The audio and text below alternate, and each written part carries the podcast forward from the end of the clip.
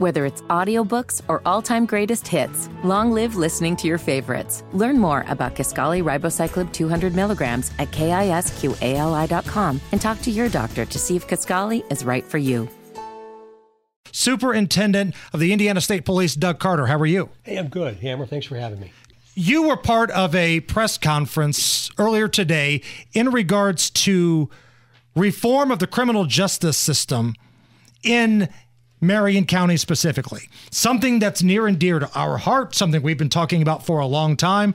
So, for those who missed the press conference, take us through it. It was simply about acknowledging that what we're currently doing is not working. It's a it's a failed system without any one individual to, that that's responsible.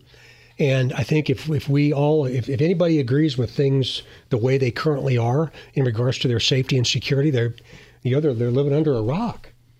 And if if if they do want to see see changes and, and some differences, then we got to get to the table. One of the most important things I've done in my entire career.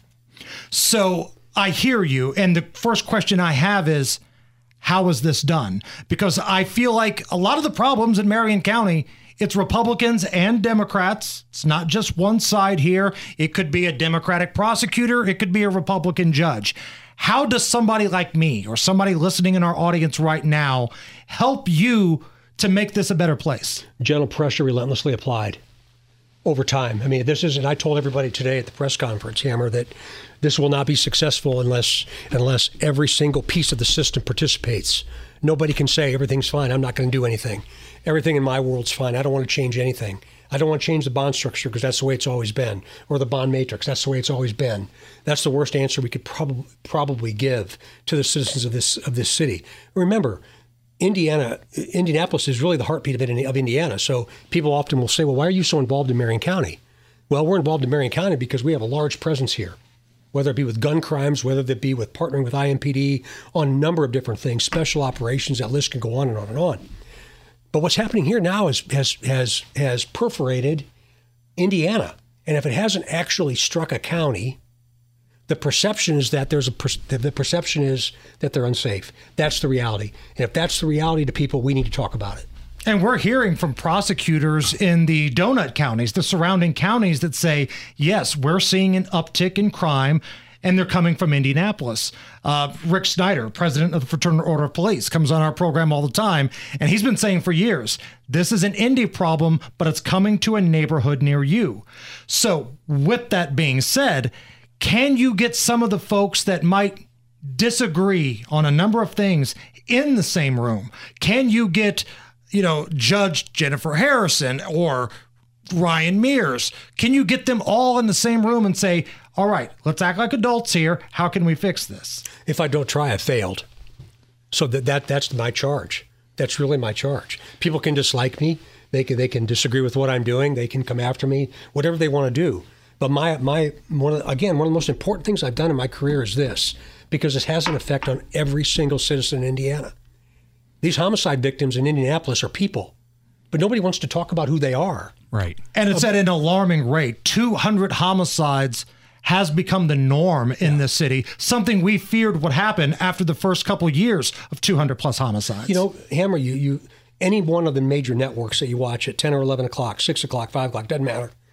The first 10, 12, 14 minutes are all about violence. At what point do we do we do we become hardened to it and cold, or do we say enough? And from my perspective, I say enough when I've got a platform to say enough. And right now I have that. And I, I am going to I, I, I am going to challenge um, the, the, the the the leaders to come to the table.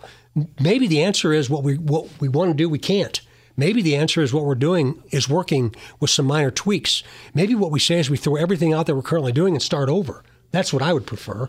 Have you got a response from any of these leaders? That's the question that I'm looking for yeah. because I want to I want to hear what these leaders who claim to be so in touch with their communities, who, give, who are so passionate about uh, Indiana's you know tourism branding and Indianapolis one way street maneuvers. I want to hear what they have to say in their busy schedules to a to an overhaul suggestion like this. Well, I've not had a meaningful conversation with anyone up to this point since the 29th of September. Oh, oh, okay. Hold on a second. You're the state superintendent of police. I'm, I'm, I'm correct. Yes, I've, Yes. I've got the designation correct. You haven't had a meaningful conversation with anyone about this since the end of September.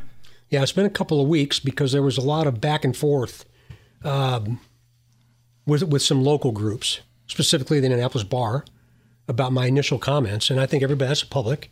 Right. Everybody knows that there was a letter written uh, associated with my comments, and um, I, I decided to let let some of this calm down. So some of the distance, Tony, is is on me because what I'm not going to try and continue to do is is continue to respond out of emotion.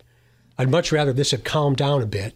This is a decades old problem, and I said earlier today, it's not any one person's responsibility, but it's all of ours. if you if you'll give me for for a little bit of the pushback here, I think that it, responding out of emotion in at least a small market way is important. Given that again, you have to deal with the the individuals, the families who are who are victims of these ruthless homicides. I mean, you brought up a really good point. I can't tell you the last time I turned on the news and the first segment wasn't this person shot at 38th and this. You know, We've God- got a camera crew going to the latest homicide. Every day. Absolutely, you know, and Every it's, night. it's the, the news reporter reporting from this house and that house, and it's not just in Indianapolis and anymore. It's in Muncie, it's in Anderson, it's in the donut counties, it's in the surrounding areas, uh, in in the outer donut, even beyond that. And I understand, you know, we want to make sure that we give off this officious look. I know Todd Rokita was in trouble. Oh, you shouldn't be emotional. You should just be the stalwart block of wax who never ever sheds a tear over that. Are are you not supposed to care about the state that you're serving? Should you not care about the policy proposals that you're bringing forward? Especially when your officers have to be involved in a lot of the stuff. I mean, God, they're shooting back at your officers. Well, and I, I addressed that today with the violence in the city. There was a, some criticism uh, from the Indianapolis Star recently about Oh, there's the a number of police actions. Another police, number of police action shootings. Well, part of that is because we have a laser focus on the worst of the worst offenders that are creating this havoc in local communities. Wouldn't you expect us to go after them? Because we expect them to exhibit tremendous violence towards us, and they do. You know, I don't think the victim is is all too concerned about how you know. Oh well, you know, did was this a repeat? Whatever. I mean, the person who's getting shot is more concerned with the fact that there's a hole that is in them that they have to go to the hospital for. That the families of that victim. I, again, th- when it comes to the stars criticisms, you say take things with a grain of salt. We're going to need to come up with a new phrase to talk about something that's even far more worthless. We're chatting with Indiana State Police Superintendent Doug Carter. Uh, had a press conference today addressing an overhaul of the criminal justice system, specifically here in central Indiana. So, where do we go from here? You've had at your press conference, uh, the FOP president, you know, he's pretty outspoken. He's been on this program. Where do we go from here? What's Well, next? before I answer that question, Hammer, what I want to do is is talk about the, the perpetual review of law enforcement. We welcome that. We learned a lot after May 20th of 2020.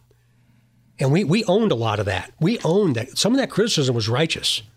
And it caused us to be perpetually reviewed and scrutinized and then reviewed again by people who have no idea what it's like to, to, to exhibit or receive tr- tremendous violence we're at a point now we welcome that. I want the rest of the system to feel the same way.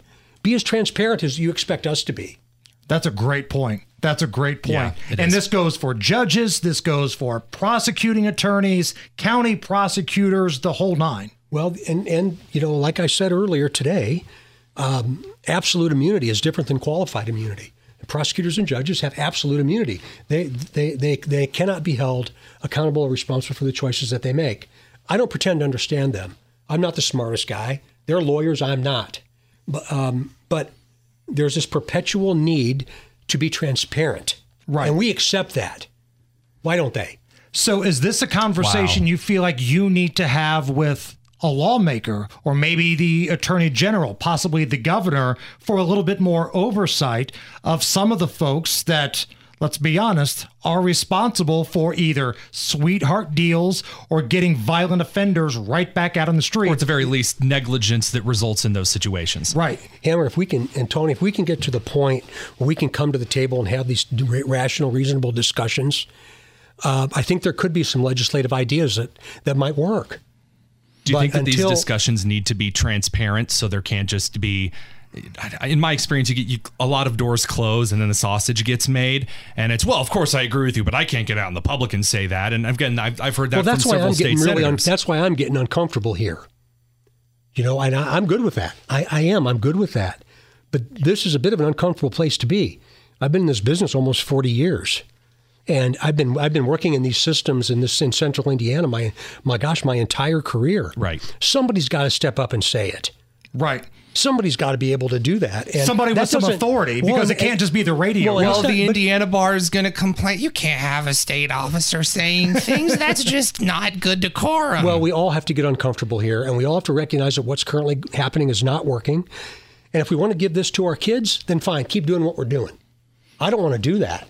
I do not want to give this to the next generation of young police officers, troopers, deputies, whoever, um, because this is something that my generation's created. And I feel very strongly about that. I'm not going to apologize for it. I'm sick and tired of different places that I used to enjoy going to as a kid now becoming areas you have to tell people to go carefully through and not go to at certain times of the night because of the policies this state All enjoys. people want in every community in Indianapolis and in Indiana is to feel safe in their homes and safe in their communities.